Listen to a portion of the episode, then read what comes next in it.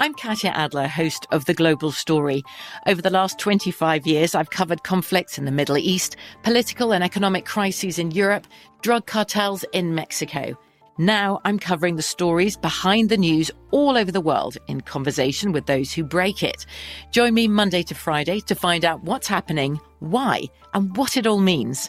Follow the global story from the BBC wherever you listen to podcasts.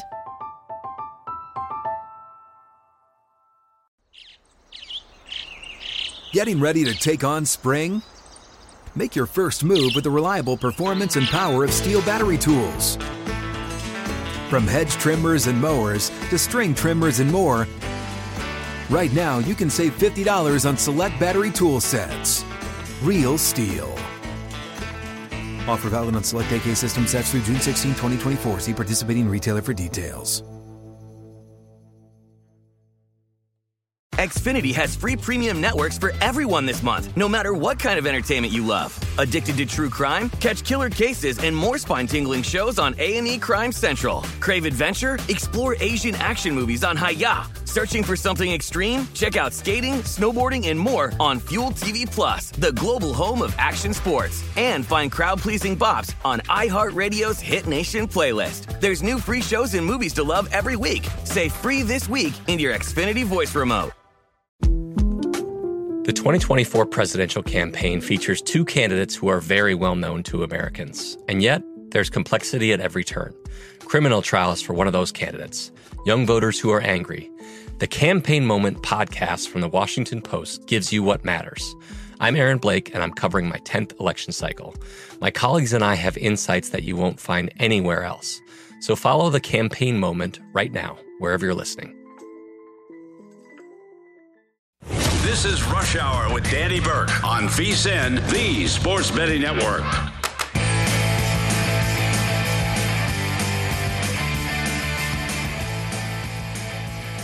Happy Friday, ladies and gentlemen, and welcome to it. It is time to start up another edition of Rush Hour, which is presented by Bet Rivers. And as always, Myself, truly, Danny Burke, broadcasting live out of the Bet River Sportsbook here in Des Plaines, Illinois. Got a nice crowd happening here. We've got more baseball in the mix, which we'll be looking to give you some best bets with momentarily. That's how we'll kick things off this evening. I've got two plays on the diamonds, so just hold on and we'll get to Danny's dimes in a second. But let me tell you what else we got dialed up for the show tonight, because we're going all over the place. We're going to be hitting some college football in our next segment.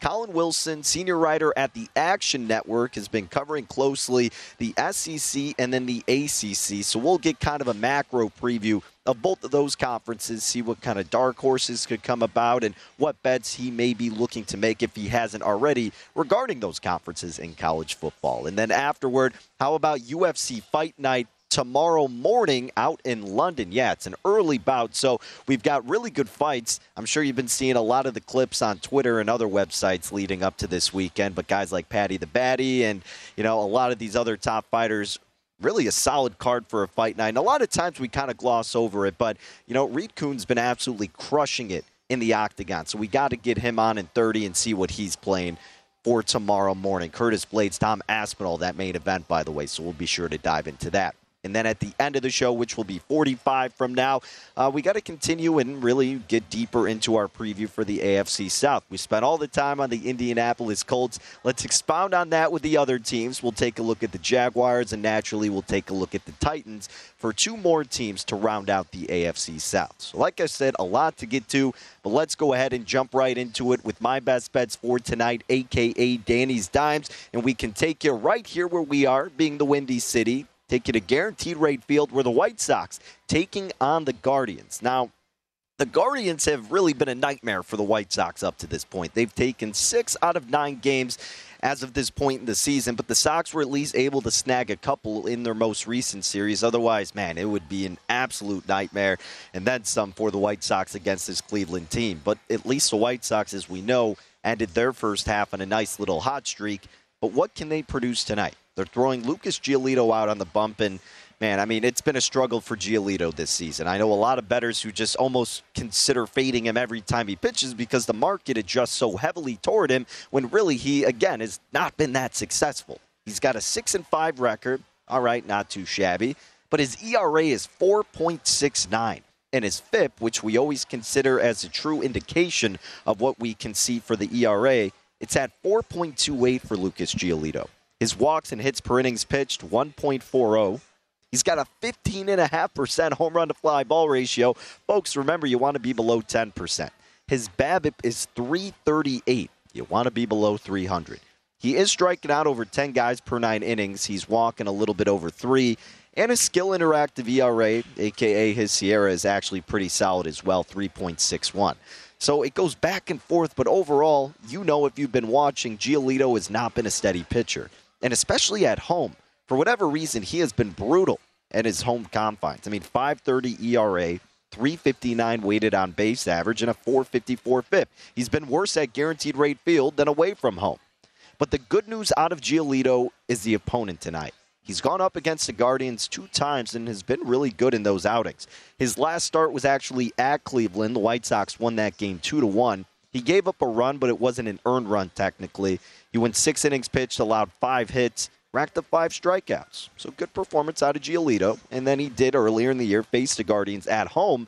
He went 7 innings in that game, allowed 6 hits, however just one earned run, also racked up five strikeouts in that game, and the Sox also were victorious, except the score in that one is 4 to 1. So Giolito, although he hasn't been, again, the most consistent pitcher up to this date, at least there has been some consistency against your division foe, the Cleveland Guardians. Now, for the Guardians, they're throwing out Cal Quantrill. Quantrill's had a not so great year himself. He is also 6 and 5, but his ERA is 375. But again, we got to consider the FIP and we got to consider the SIERA. and his FIP is 445. His SIERA is 481. So don't let the ERA fool you. Quantrill is not a guy who really should be trusted. And he's only striking out a little bit over five guys per nine innings and walking about three. And his numbers on the road ain't anything to write home about 466 ERA, 356 Woba, and a 456 FIP. Now he's gone up against the White Sox twice himself at Chicago, went 6.1 innings, allowed nine hits, four earned runs, they lost that game 4 1. Then he has almost identical numbers when they played the White Sox at home. He went six innings, eight hits, four earned runs, also three strikeouts. However, Cleveland won that game eight to four. So again, we see Quantrill here, a guy whose numbers really aren't the best. He has struggled on the road, and in two games against the White Sox, he's given up four earned runs both times. Giolito, you got to ask yourself, can you trust this guy? after the break? Can you get a resurgence from him? And more importantly, can you get a resurgence out of these White Sox bats, especially against righties? You know, against righties, we've been giving them so much grief, and rightfully so, because they've been one of the worst teams hitting righties in Major League Baseball. But they started turning things around in July. If you look at how they hit against righties in the month of July, their OPS jumped to 742, their BABIP to 322, they're weighted on base average to 325, and their weighted runs created plus up to 113. If you're above 100 in that category, you're doing pretty fine. And the White Sox, the last month against righties, they're doing not so bad. Okay, and that's just a completely different outlook than what we've seen for the White Sox against righties. And the only reason I would be considering betting them is because of how they looked in July. If we took that out, no chance I would want to back uh, Giolito in this White Sox team against whoever the righty is. But speaking of going against righties, look, Cleveland, they're doing okay against them as well. 113 WRC plus plus is in a 752 OPS. Now, the Guardians also have a good bullpen, a little bit better than the White Sox. 366 is their ERA, and the White Sox finally showed some improvement in the pen. They're now down to 390. They were in the fours as we are heading closer into July, and then, uh, of course, into the All Star break. So, look, when I talk on the Chicago City cast, I always preview these Chicago games and I make my own lines. And yeah, I had the White Sox as a favorite, but I only had them as a minus 130 favorite. Well, Bet Rivers opened them at minus 164. Look, I think the White Sox are going to win. I think they should be the favorite, but no chance in hell am I laying over minus 150 with this White Sox team against a Guardian squad that has had your number. Again, I do think they win, but I don't want to lay that much. But what you may be able to expect tonight is a decent amount of runs, right? We know Giolito has been serviceable against the Guardians, but they hit righties well, and this is the third time they're seeing him. As for the White Sox, we just told you their bats have come alive against righties. Quantrill, not really a sufficient pitcher in this spot. I look to play the total over here. I opened it at eight and a half, but Bet Rivers opened at eight, and you can still get it down to eight. You're paying a little bit of a price. I laid minus a buck twenty, so in case the push does happen, I can at least get bailed out with that for paying a little bit more. But I still wouldn't shy away from going over eight and a half, which is what you're seeing right now at the price of minus one thirteen. Hotter day, wind should be helping with the home runs. Open the bats come alive at Guaranteed Rate Field. My best bet for this game, over eight runs at the price of minus 120. If you don't want to buy it, I'd still feel fairly comfortable with over eight and a half for the White Sox and the Guardians. So that's the first game I got rolling with tonight. The other game also going to be in the American League out on the East Coast. We've got the Red Sox and the Blue Jays in a very important series here. And you see the Blue Jays swinging to the favorite in this game because in some spots they opened as a slight dog, but at Bet Rivers they opened at a pick 'em, and now you're seeing the Blue Jays up to minus 120. It's been going back and forth, but most recently you see them minus 120, and now Boston is the home underdog plus 104. The Blue Jays won four out of five heading into the break, and Boston lost four out of five. George Springer is going to be getting another day of rest to get that elbow in the right area. But hey, look, I mean, this Blue Jays offense is still lethal. They fired their manager, and maybe they get that spark to carry over from the All Star break. And you get a nice advantage here with Kevin Gausman taking the bump for you. Now, Gausman's six and seven, but it's not all his fault because look, his numbers are spectacular.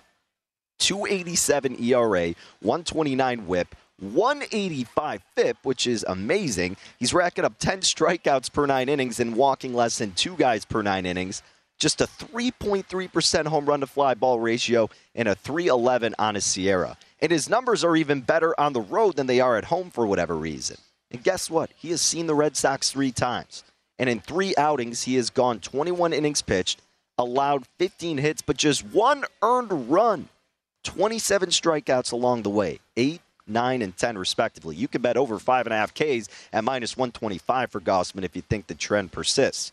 On the other side, you got Nathan Eovaldi. He's actually been pretty decent against the Blue Jays as well.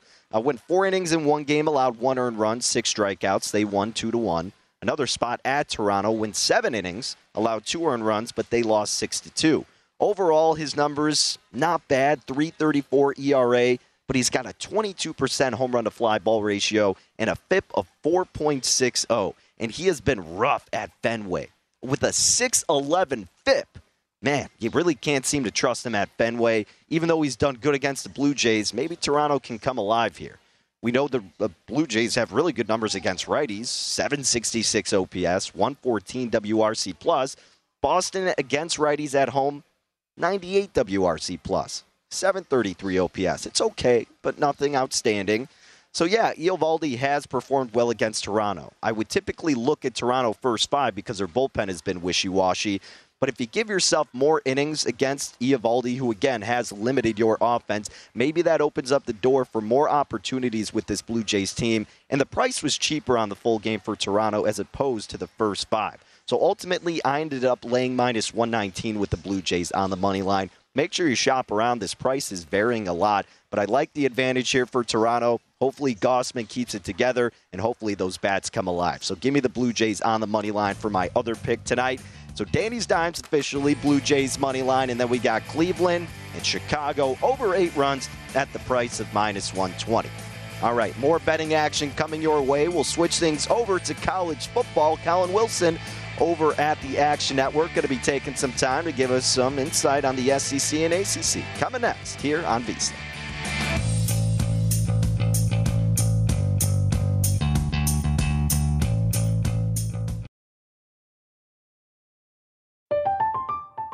I'm Katya Adler, host of The Global Story.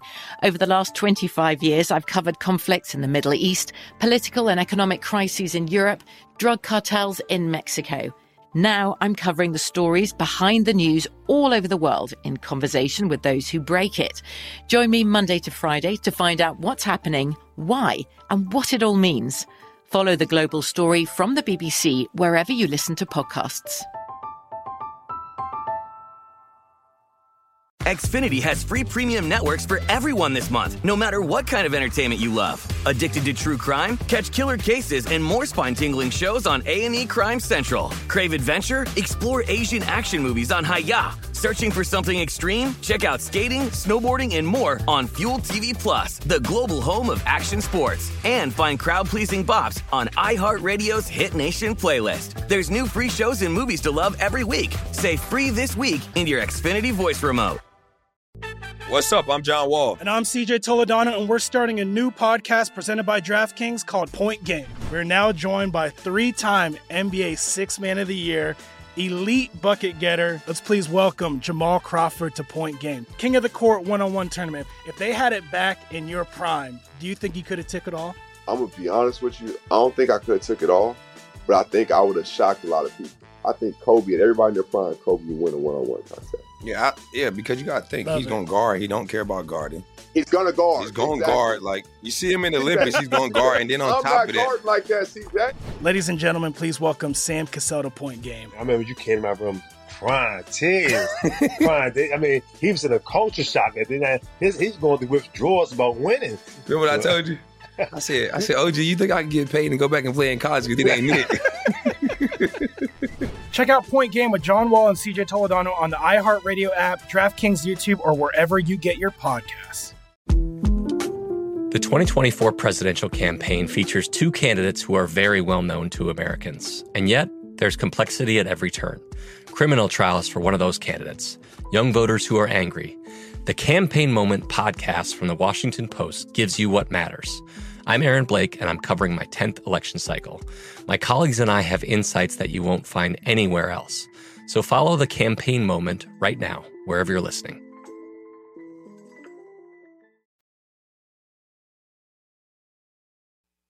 This is Rush Hour on VSIN, the Sports Betting Network.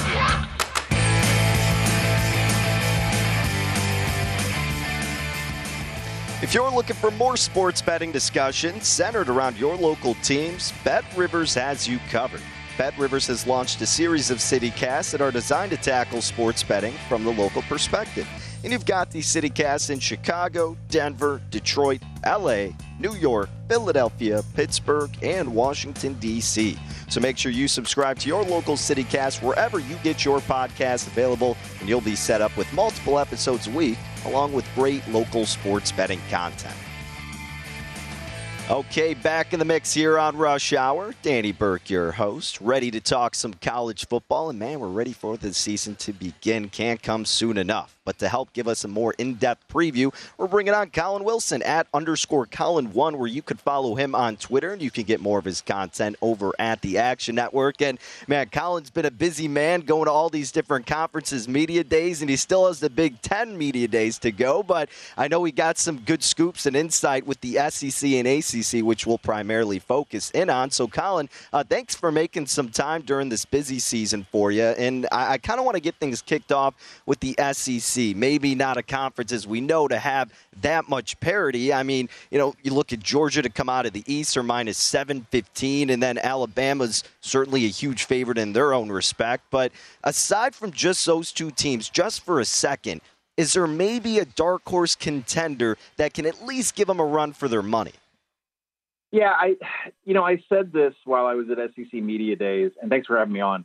Uh, if Georgia did not exist in the SEC East, I would take Kentucky to win uh, that that division by far. I mean, they return more than seventy percent of what the you know, the experience that they had last season uh, on both sides of the ball. This is a team that dominates in the trench. They've got a lot of skill position uh, ex- experience and talent. Uh, I think they finished top ten in offensive success rate last year. Uh, defensively, they're always top 50 in havoc and top 50 in finishing drives, which keeps uh, other teams from scoring once they have drives that go past the 40 yard line. Kentucky is that that football program gets better and better, and Stoops overachieves year after year. The problem is, is Georgia is just such an animal and such a beast. Uh, you can't lay down a bet on Kentucky without trying to find some sort of hedge strategy or hedge room when they take on Georgia head to head. Now, another team that a lot of people keep talking about in terms of, I guess, just a squad that could pose a threat is naturally Texas A&M because we see them kind of coming next in terms of the odds to win the SEC. They're at 16 to 1. By the way, Georgia plus 155 at Bet Rivers and Bama minus buck 77. But you know, what do you expect out of the Aggies this year? Maybe not as much talent as they have had in the past couple of years or expectations, but again, this is an established program that should be getting solid recruits. What can we expect out of them? Yeah, and that's the amazing thing is they've had some of the best skill position players in the SEC. Uh, you know, from Isaiah Spiller to uh, De'Von Achane, uh, they, they've they've just haven't had a quarterback to make that work. And you know, the other thing is the Jimbo's offense is the pro style offense. I'm just not sure that's something that can win inside the SEC. I mean, Nick Saban made the change years ago to go to more spread, more RPO, more tempo when he needs it. And that's just not Texas A&M's game. And defensively, they've always been solid, one of the best in the conference last year top 10 success rate, second in the nation in finishing drives, but they lose their defensive coordinator. And the thing that irks me about Texas A&M the most is that they didn't go out and get somebody that maybe Mike Elko, the former defensive coordinator, he's now at Duke. They didn't go out and get somebody that specifically knows his system. Like Clark Lea at Vanderbilt, that is a Mike Elko protege. That's a part of his coaching tree. They went out and got DJ Durkin to be the defensive coordinator. And if you look at DJ Durkin's past, he's never coached a 4-2-5. And the first thing Jimbo says is, we're sticking with a 4-2-5 on defense. Well, that's interesting because DJ Durkin's never coached a 4-2-5. So even though this team, you know, defensively is one of the most talented in the nation, uh, you know, they only return 52% on defense, and they have a coach that's never coached this scheme, this personnel before. So it's going to be an interesting watch. What else I think is kind of interesting here is, and it's not just with the SEC, but teams in general, when you have so much turnover after having really just an entertaining, fun, and kind of dominant year. And for Ole Miss, that was the case last year. A team that was a blast to watch, putting up so many points. And, you know, the future of the school and the football program seemed up and up. But this year, looking more like the opposite with a lot of transition in place. Is this going to be a rough year for the Rebels, or maybe can they at least be competitive in some spots this season? Yeah, they're going to be able to be competitive to teams that don't have the defense that's going to be able to contain what Lane Kiffin wants to do on offense, whether that's Luke Altmyer or Jackson Dart running quarterback. Uh, we'll find out. He did not, Lane didn't elect to bring a quarterback to SEC Media Day, so he's going to let that battle go on throughout camp. Uh, and, and I think the thing is, there's just so many transfers that come in on the defensive side of the ball. Them improving to a top 40 defense from a success rate factor last year was very impressive, but they still have problems – with opponents scoring at will whenever they want. Um, you know, and they finished 98th in havoc last year, meaning they're not ripping the ball out. They're not getting enough PBUs. They're not getting any interceptions. So the defense is going to be a constant issue for Ole Miss. And, uh, you know, we'll, we'll see how it turns out for Lane. I mean, I, I have them projected at 7.3 wins. Uh, I think that's below like where, where their win total is at right now, but it's just a lot of turnover on the team, a lot of turnover at the quarterback position, new offensive coordinator coming in, although we know Lane's calling the plays there uh, I shocked Lane a little bit. Uh, I asked him at media day specifically, "Did you know that you broke an FBS record of fourth down attempts? It used to be 46, and you went 49." He's he said, "Well, that's a you know it's a great recruiting tool for me to tell my players that I believe in them, but at the same time, you know he's he's playing that analytics playbook to the max." Yeah, and, and look, that's kind of the new day and age, and you're right. I mean, it, you kind of he said it seems like in a joking way, but really, it is a good tool. I mean, he's putting faith in his guys. That's the type of dude you want to play for, and especially if you're going with the new direction of football. So yeah, I mean, Ole Miss, it's again only a matter of time. They just kind of got to get through these rough patches, and it's always rough when you're dealing through the SEC. But let's go ahead, Collin, and switch it up to the ACC now. This conference having a little bit more parity naturally. I mean, you got Clemson as the favorite, but only a slight favorite, minus 125. The Hurricanes at plus 450, NC State 8 to 1, and then Pitt is 10 to 1. To begin with Clemson, is this a year that they just completely bounce back, or could it still maybe be a rougher path for them, knowing that the other teams in their conference seem to be taking a step forward? Yeah, I think the biggest problem that I have with Clemson going into media days is I want to know where DJ Uiagalelei was. He showed up at spring practice. He was still, you know, having, you know, you know having the weight that he had uh, at the end of last season. Uh, you know, I think he had as many interceptions as he had touchdowns. Uh, a lot of turnover worthy plays. Did not look like the kid that played during the pandemic season behind Trevor Lawrence. Uh, timing not there with the wide receivers. And DJ came into media days uh, on Wednesday and was as slim as ever. Uh, talked about being down to 235. He was up to 260. Uh, whether that helps him with his timing with wide receivers, he says that everybody's bought in. He said that not everybody was on the same page from an offensive line and from a wide receiver perspective. But uh, you know, he gets a lot of questions about can you handle? Do you listen to noise, and does it affect your play? He's a sensitive kid. I mean, I don't think he blocks out anything. I think he reads everything. He doesn't block anything out. So it's going to be interesting to see if DJ can get off to a hot start and you know just have some have some belief in himself that he can return to the form he was. Now, this is going to be the best defensive line in college football. It's going to uh, physically they're not as big uh, as what they had in 2018, which is an all-time defensive team in college football. But Clemson is going to be the best defense in the nation. I expect them to be top five everywhere. But after going to Big 12 media days, I have to ask the question: Is there another Brent Venables out there? Because he is a real special dude. I mean, he's high energy. Uh, he's been stealing plays, stealing signs from opposing offenses for years. And I know that we are asking, you know, Goodwin, our new defensive coordinator, to come up and fill the role of Venables. But how good is he going to be at executing on the field at the same level of Venables? Yes, you have the same skill talent, but we don't have Skalski at middle linebacker anymore, lining up everybody on the defense, and was also helping in six years of playing linebacker, stealing plays from opposing offenses. So I get it. They have the more talent than anybody in the nation, but they are not my team that I think is going to win the ACC, and I don't think that they're going to win uh, even their division. I think there's a, a hungrier dog oh. in that division. All right. Well, hey, we got about 45 seconds. Collin, can you give us the spoilers for uh, which team that may be? No team, no two teams came in more focused to ACC media days than NC State and Pitt. Uh, I wrote a column up on Action Network, the ACC preview. Uh, NC State, take them now eight to one. That number has come down 14 to one down to eight to one. It's not going to stop coming down. Uh, Pitt, on the other hand, uh, this new offense, Narduzzi loves it. It matches the grind that he's got on defense. That's my two teams to meet in the ACC championship.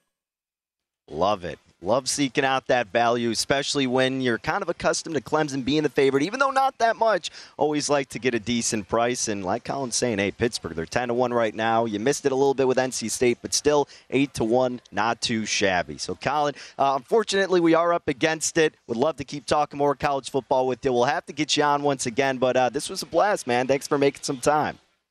Thanks for having me, guys. You got it. Collin Wilson, folks. Make sure you get his content over at the Action Network. And if you want to follow him on Twitter, at underscore Collin1 on the tweets. But yeah, looking at NC State 8 to 1 and Pitt at 10 to 1. Should be interesting as well to see how Cristobal does in his first season with the Hurricanes because then they're the second short shot at plus 450, right behind Clemson, who's at minus 125. Lots of college football still to be discussed and football in general. Not this segment, but the next coming after. Well, we'll get back into the NFL. In between, though, we got UFC Fight Night, or well, Fight Morning, I guess. Over across the pond, Reed Kuhn, he's got top plays all over the place. The man has been crushing it in the octagon. Let's get some plays from him coming next here on Rush Hour.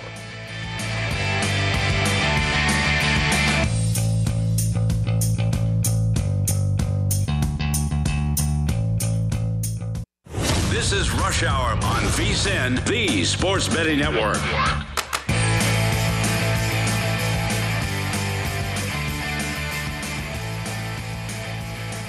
The VSIN Summer Special is here, and for only $19, you get everything VSIN has to offer from right now to the end of July. If you sign up today, you'll get VSIN's daily best bets, which includes Adam Burke's top plays throughout Major League Baseball NFL preseason coverage, along with premium articles covering golf, UFC, USFL, and NASCAR. So if you want that full VSIN experience, which features the daily best bets email, along with every edition of Point Spread Weekly, and use of our betting tools with the live video stream whenever you want it. The cost is only $19 and you can be a subscriber through July 31st. So make sure you check it out now at vsin.com slash summer. That's vsin.com slash summer. Okay, welcome back to Rush Hour here on VSIN, the Sports Betting Network. I'm Danny Burke, your host. Thank you for being with us on this Friday evening. We've got more betting action coming your way. This time we're going to take it to a different setting, the Octagon, and going across the pond with some early morning action for UFC Fight Night. A great card to look forward to and to help us handicap it. Reed Kuhn joining us right now at Fightnomics, where you can catch him on the tweets great MMA, uh, MMA, pardon me, insider looks at the analytical approach. And Reed, I know you've been crushing it uh, coming into this fight. So thank you for making some time. Really looking forward to it. Uh, you've got a handful of angles here, so we could just get right into it. Starting with the main event, you got Curtis Blaydes here as a slight underdog, right? He's plus 117 right now at Bet Rivers. Tom Aspinall, the favorite, laying minus a buck 48. Is there value to be had with Blaydes for this main event? There's a lot going on here to caveat a pick, but yes, the short answer is yes. I do believe there is value in the underdog here. But I'd have to also say that anyone who's looking at the uber tail of the tape that I sometimes tweet out, you're going to immediately notice that Tom Aspinall has some freakishly good stats. And that's because he rolled through competition in very short order. And so the question is, do we believe that? Do, you know, is that sustainable? Probably not. There's going to be some regression to the mean eventually. He is stepping up in you know, in terms of talent, and I think also stylistically, he's facing a real wrestler for the first time. And Blaydes is arguably the best wrestler in the heavyweight division right now, with Daniel Cormier having retired. And I think a wrestler is the antidote to someone who has slick striking and submissions. And Blaydes is going to have to grind it out. Going across the pond is a concern here. We're going to have 20,000 people giving that referee a reason to stand the fight up. And that is a concern. But just purely by the numbers and from the stylistic backgrounds, I like a wrestler. And if you've followed me long enough, you know I, I like dependable wrestlers. He's faced down stiff strikers before. He can get it where he wants it on the mat. He then has to just stay out of trouble from submissions, which I think he can do. Yeah, I mean, and look, more often than not, it seems like following with the wrestler is typically a viable strategy, and you're getting a little bit of plus money for it. So I like your angle there with Blaydes over Aspinall. Should be a hell of a fight. And another one with the main card that could be really solid. How about Nikita Krylov Minus minus two dollars right now at Bet Rivers, going against Gustafsson, who uh, about plus one sixty here. Uh, what's been your assessment for this fight? Does Krylov deserve to be that big of a favorite? And I know you get a lot bigger favorites, but I guess when you get into that two dollar range, that's when you start going, all right, this guy's for real.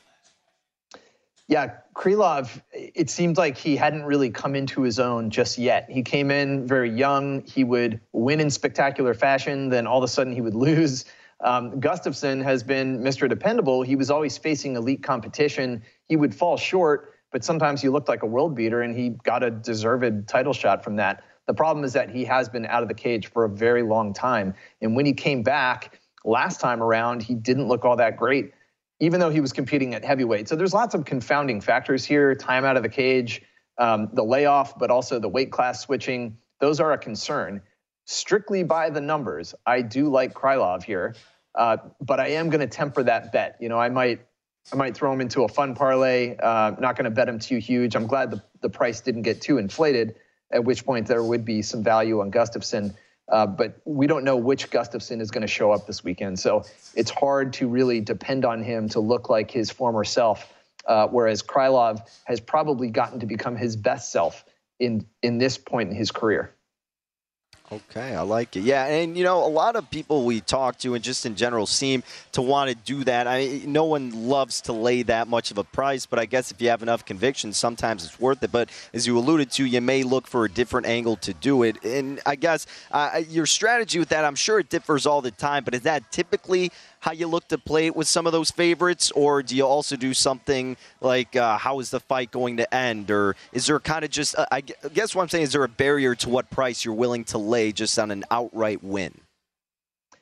Yeah, usually I, I, there are situations where I am backing a minus four to one, five to one favorite. There's actually a few situations on this card where I'm backing someone that big. Um, I, when I look at the math, and if the math is coming out that there is still value even on a steep price, I will still play it. Now, I might also use it in parlays to increase the value or the return. Um, but in this case, with the upper weight classes, that's an area where I won't go too far. I might actually pull back a little bit. Light heavyweights, heavyweights, I don't have a read on the over unders. I tend to focus those on the smaller weight classes that are more dependable and, and more stable. Fights like this, where you have multiple confounding factors, yeah, if anything, I'm just going to back off my total play, uh, but I still am going to back him. Okay, understood. Well, hey, you talk about $4 favorites here, Reed, and you got one with the women's flyweight bout. Molly McCann, minus 435 against Hannah Goldy, who's catching plus 330. Is this one of those instances where you may be looking to lay that steep chalk? Yeah, absolutely. Love McCann here. Looked at her stats, just lined them up side by side, and it was just advantages all the way down for McCann.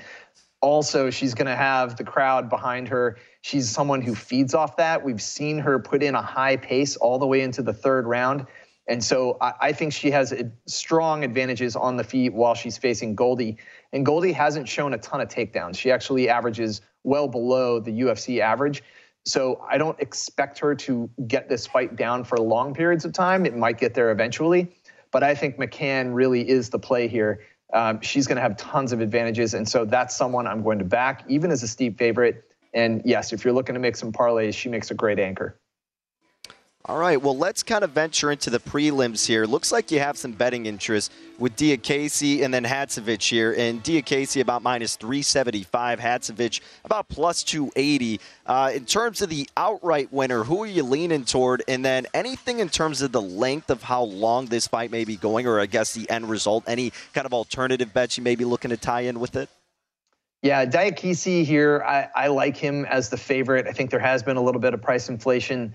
Uh, but to your point, I'm also looking at the over. Both these guys tend to be busy and durable. They've they've been finished, but they're not knockout artists. They're not submission aces.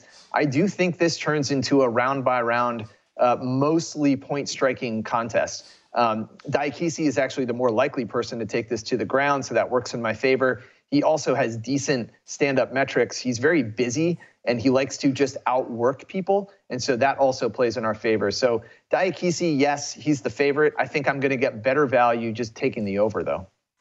Okay, I like that approach. Hey, Reed, we got a couple minutes left, my man. I wanted to leave some time. If there's any fight that I missed that you think is important for people to hear or try to get a bet on, what would maybe one of those other bouts be that we haven't hit yet?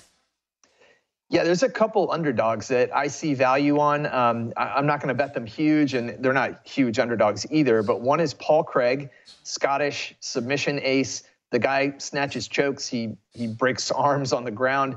Um, I think he does get that fight to the ground, and in which case it's his ball game right there. Um, so Paul Craig, uh, not only by the upset but also potentially a finish. So by submission, you might even get you know plus 200 there. And another grappler, a very good wrestler and submission artist, is Makwan Amirkhani. And he has been knocked out over and over and over again. At this point in his career, you know, his jaw is just not there. But this is not the type of fight where it's going to be a stand-up striking duel. He's fighting uh, Levitt, and I think it's going to be a wrestling match. And it's hard to argue with his credentials. So I see value. You're going to get uh, pretty clear plus money, like plus 150, plus 160 for Amirkhani for the upset. Awesome stuff. Reed Kuhn, everybody. Make sure to follow him on Twitter at Fightnomics. Reed, amazing work as always. Best of luck with all your plays, and thank you again for making some time tonight, my man. Thanks a lot. You got it. Once again, Reed Kuhn, love getting his insight for everything in the octagon. He's been crushing it this year. So, yeah, I'll be tailing up several of those plays. We've got some early action again across the pond for UFC Fight Night. Going to be starting earlier in the day and take your main event probably starting at about 5:30 p.m. Central Time. And remember, in that main event, Reed giving the nod to the slight underdog Curtis Blaydes about plus 117 or so where you can get him at Bet Rivers. So, should be fun. So, we have that to look forward to. We got a couple of baseball plays tonight to look forward to that we discussed at the beginning of Rush Hour. And we'll try to recap that at the end of the show because we've got one more segment coming your way we're going to spend a majority of it talking some NFL, right? We haven't hit that yet. We've got the remainder of the AFC South to get to, or at least with the in between teams, right? We've talked about the Colts. We're not going to hit on the Texans, but tonight we're going to take a look deeper into it because, hey, the Jags, they could be competitive, but the Titans, are the Titans going to take a step back? I'll get you deeper into my thoughts with that as we round out another edition of Rush Hour right here on VSiN, the Sports Betting Network.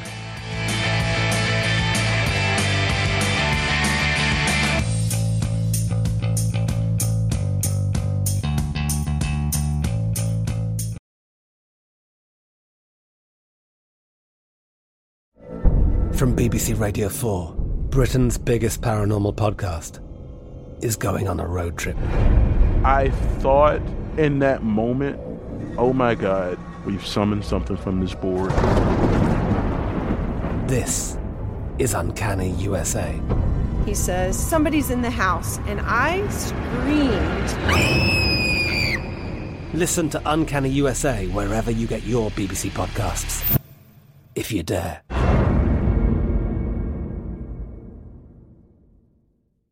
Xfinity has free premium networks for everyone this month, no matter what kind of entertainment you love. Addicted to true crime? Catch killer cases and more spine-tingling shows on A&E Crime Central. Crave adventure? Explore Asian action movies on Hi-YAH. Searching for something extreme? Check out skating, snowboarding, and more on Fuel TV Plus, the global home of action sports. And find crowd-pleasing bops on iHeartRadio's Hit Nation playlist. There's new free shows and movies to love every week. Say free this week in your Xfinity voice remote. What's up? I'm John Wall. And I'm CJ Toledano, and we're starting a new podcast presented by DraftKings called Point Game. We're now joined by three time NBA Six Man of the Year, elite bucket getter. Let's please welcome Jamal Crawford to Point Game. King of the Court one on one tournament. If they had it back in your prime, do you think you could have took it all? I'm gonna be honest with you. I don't think I could have took it all, but I think I would have shocked a lot of people. I think Kobe and everybody in their prime, Kobe would win a one-on-one contest. Yeah, I, yeah, because you got to think Love he's it. going to guard. He don't care about guarding. He's gonna guard. He's going to Exactly. guard. Like you see him in the Olympics, he's going to guard, and then on I'm top not of that, like that, CJ.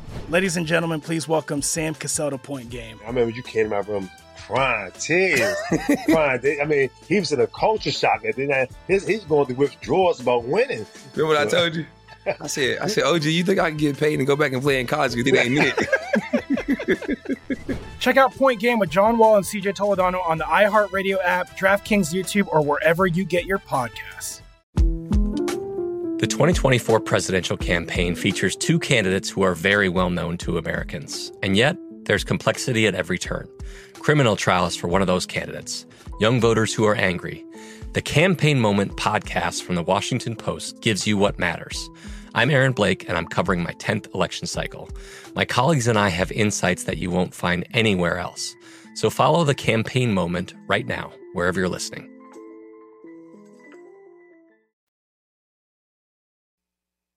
This is Rush Hour on VSIN, the Sports Betting Network.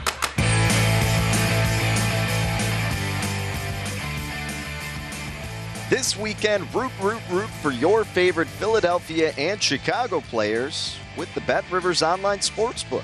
During this weekend's Phillies and Cubs series, bet on any player to hit a home run and get the stake back if the player just records a hit. Plus, every Saturday, bet $25 on a baseball same game parlay to get a free $10, do- uh, $10 Bet Rivers bet. So you can do it by visiting betrivers.com or just download the BetRivers online sportsbook app for all the latest baseball odds, promotions, and boosts. Hit a home run with Bet Rivers this weekend. It's a whole new ballgame. Alrighty, it is time for our final segment on Rush Hour. I'm Danny Burke, your host. Remember, you can always follow along on Twitter at Danny Burke5. As for VSIN, the sports betting network, at VSIN Live on the tweets.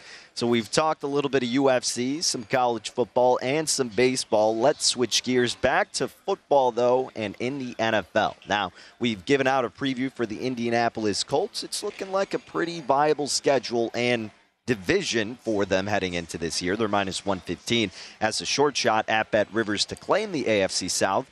But what about some of the other squads? What about the Titans? They're plus 160. The Jags are 7 to 1.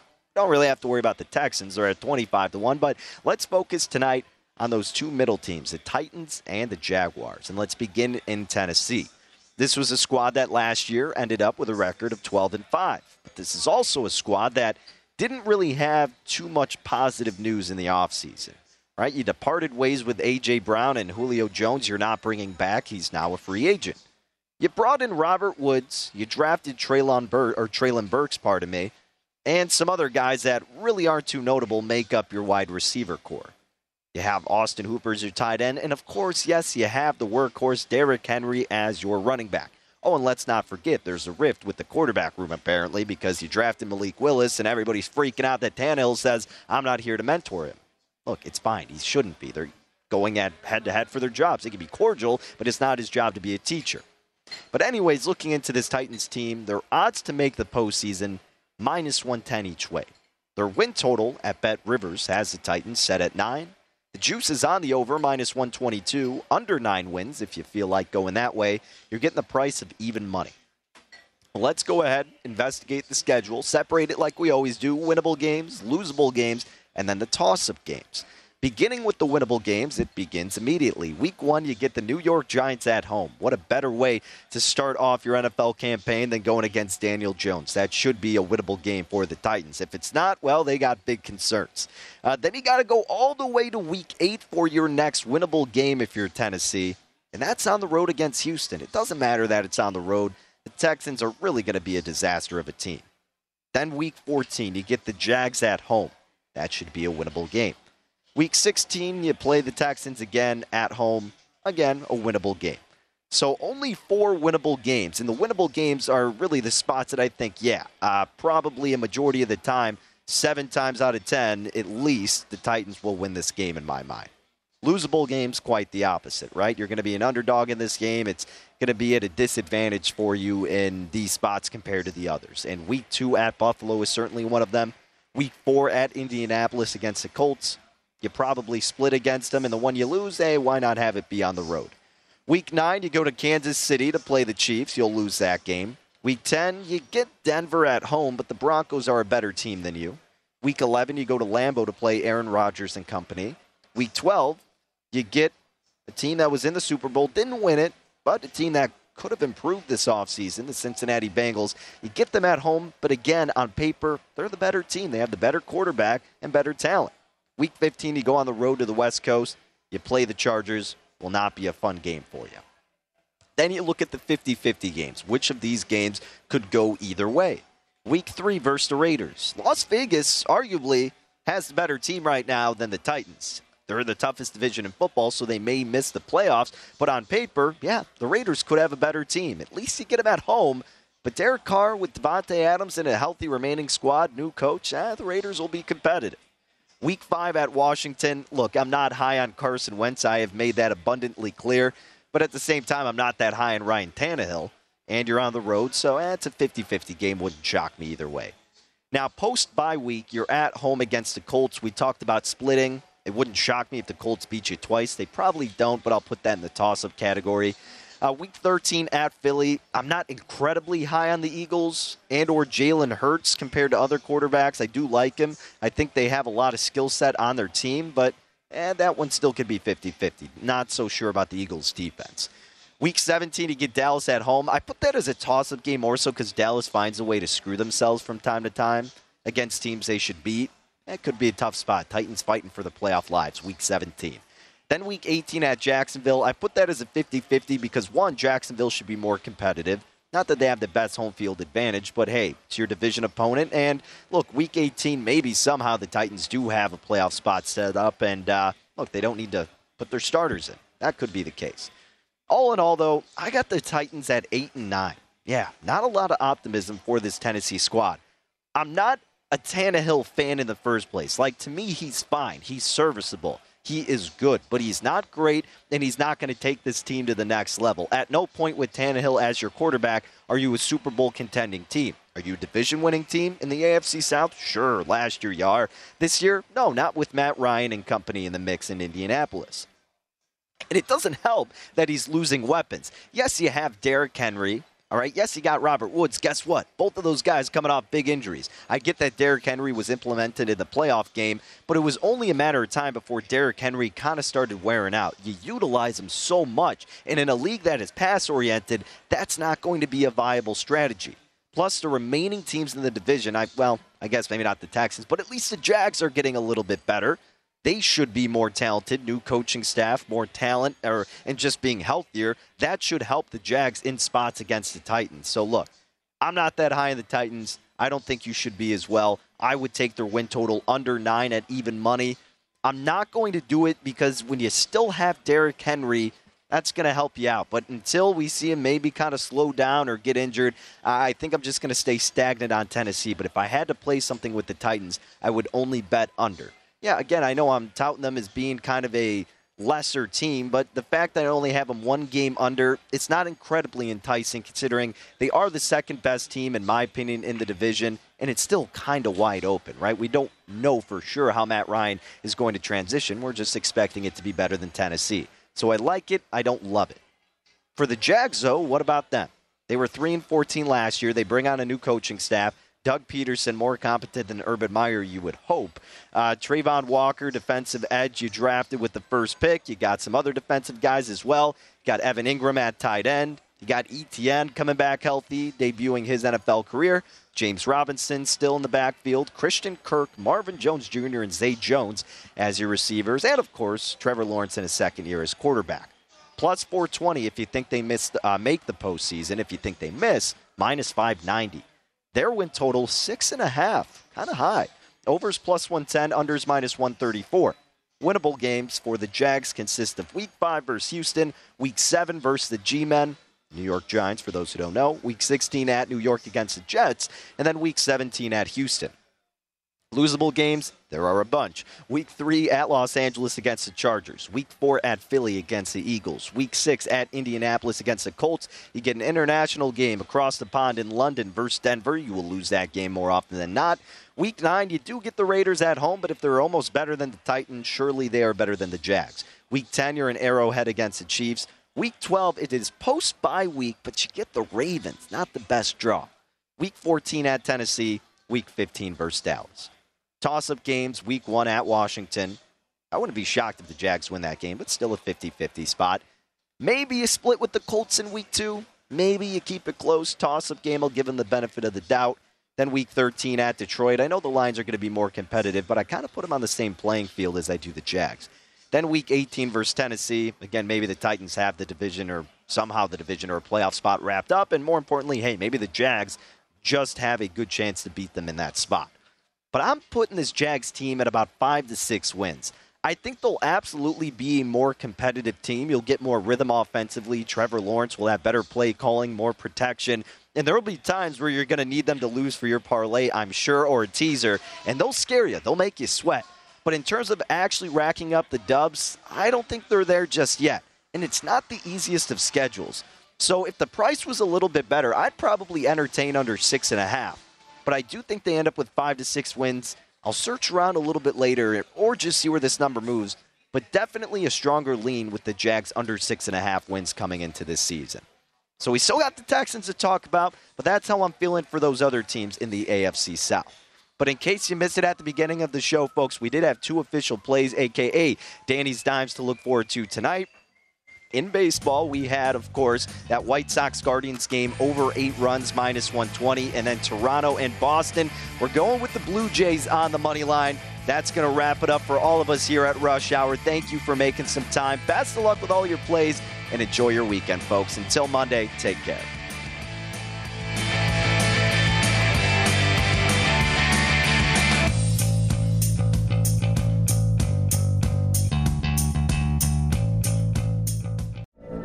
From BBC Radio 4, Britain's biggest paranormal podcast is going on a road trip. I thought in that moment, oh my God, we've summoned something from this board. This is Uncanny USA. He says, Somebody's in the house, and I screamed. Listen to Uncanny USA wherever you get your BBC podcasts, if you dare.